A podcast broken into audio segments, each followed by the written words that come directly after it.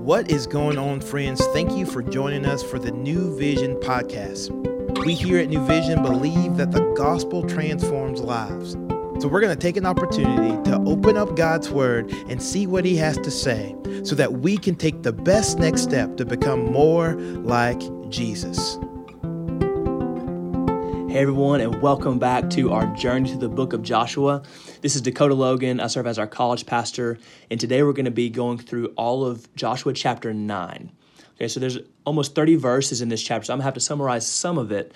Um, but what what's going to happen in this in this chapter is is all of Israel's enemies are starting to team up against them to try to try to fight and to have victory over Israel.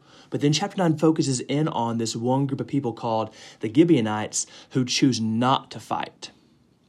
They hear about the power of this God of Israel and they think to themselves, man, there's no way we're going to be able to overpower this God. But let's see if we can outsmart the leaders. And so it's a very interesting story. So I'm going to read through some of it. I'm going to start in verse 3. It says, but when the inhabitants of Gibeon heard what Joshua had done to Jericho and to Ai, they on their part acted with cunning and went and made ready provisions and took worn out sacks for their donkeys and wineskins that were worn out and torn and mended, with worn out sandals on their feet and worn out clothes. And all their provisions were dry and crumbly. And they went to Joshua in the camp at Gilgal and said to him and to the men of Israel, We've come from a distant country so now make a covenant with us. So they were basically saying, Hey, we're like, can't you see we're all raggedy? We came from this faraway land. Will y'all please help us? So they're trying to cut a deal. And verse 7 says, But the men of Israel said to the Hivites, Well, perhaps you live among us. Then how, how could we make a covenant with you? They said to Joshua, We are your servants. And Joshua said to them, Who are you and where do you come from? And they said to him, We come from a very distant country Uh, from, from a very distant country your servants have come, but because the name of the Lord your God. For we have heard a report of him and all that he did in Egypt and all that he did to the two kings of the Amorites.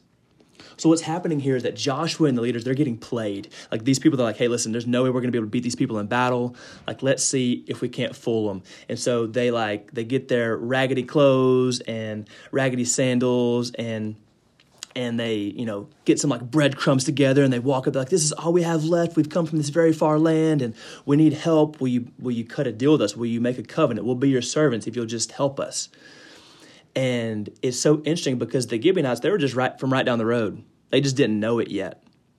And so i'm going to pick back up in verse in verse 14 and it says so the men of israel took some of their provisions but did not ask counsel from the lord that this is where it starts to go downhill, right? So they take the bait, they make the deal. It says, but they did not ask counsel from the Lord. And Joshua made peace with them and made a covenant with them to live with them. And the leaders of the congregation swore to them. At the end of three days after they had made a covenant with them, they heard that they were their neighbors. So here it is. Like it just takes a few days, and they're already they're already starting to hear and figure out what had happened. That they had lived that they that they lived among them. Verse seventeen the people of Israel set out and reached their cities on the third day. Now, their cities were Gibeon and three other cities. Verse 18 But the people of Israel did not attack them because leaders of the congregation had sworn to them by the Lord, the God of Israel. Then all the congregation murmured against the leaders. So, to summarize kind of what's happening here, the Gibeonites say, hey, if we can't beat them, then maybe we can trick them. And it worked. So for Joshua and and the other leaders, this was a big mistake because they made a decision that had big implications without seeking God.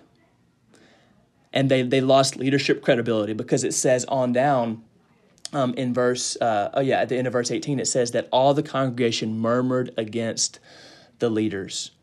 So they made this huge decision without seeking the Lord. And this is where the application is for us today. Because when, when we're faced with big decisions, like God expects his people to come to him. And we should want to. We should want to come to him.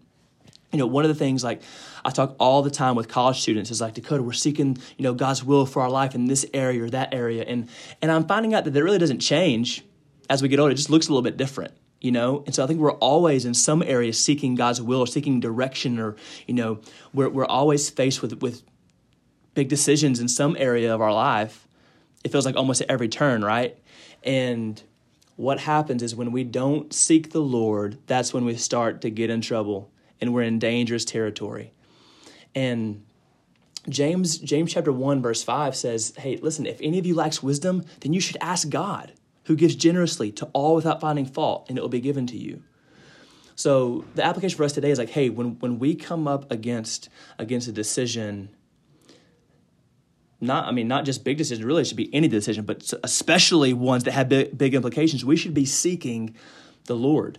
Um, now, I want to say this: just because you pray about something, you know, that doesn't mean there's going to be writing in the sky. You know, it doesn't mean that just because we're like, okay, God, uh, you know, I'm thinking about this with with my job, thinking about this with my within my marriage or my family or within, um, you know, my relationship with my parents or whatever it is. Just because you you pray about something, that doesn't mean that immediately, you know, there's going to be just crystal clarity. Sometimes maybe that happens, and that's great.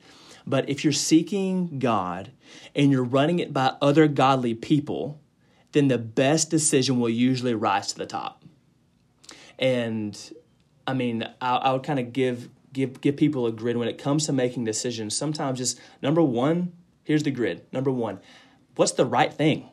Sometimes like when you, when you come up to a decision, like you know, it may not be the most convenient thing or the easiest thing, the most comfortable thing, but there's obviously a right and a wrong decision, then then the answer is do do the right thing, even if it's not convenient.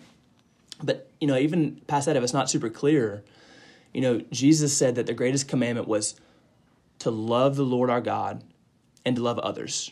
Right? So so love God and love others. So if we if we take that command, if that's the if that's the biggest command for us as followers of Jesus, is to love God and love others, then then we can make decisions through that grid. So we should ask ourselves, hey, what's the decision out of whatever options there are? What's the decision that's going to say about me, man, this person loves God. This person loves others and is selfless. And that is probably the direction that you should go. So, again, to, to, to sum this up, it's such an interesting story. Um, you know, Pastor Brady talks about, you know, getting out in front of God.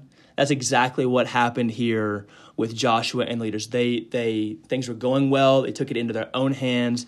They made a big mistake, and now there's huge implications for it.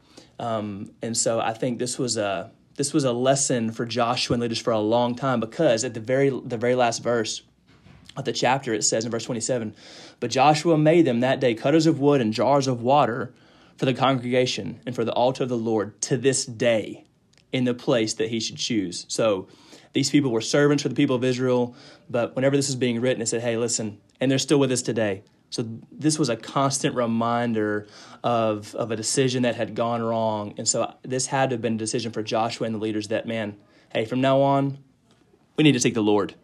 Um, so hopefully that was encouraging to you and helpful.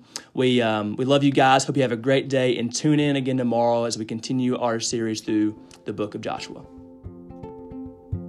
Thank you for joining us today for the New Vision podcast.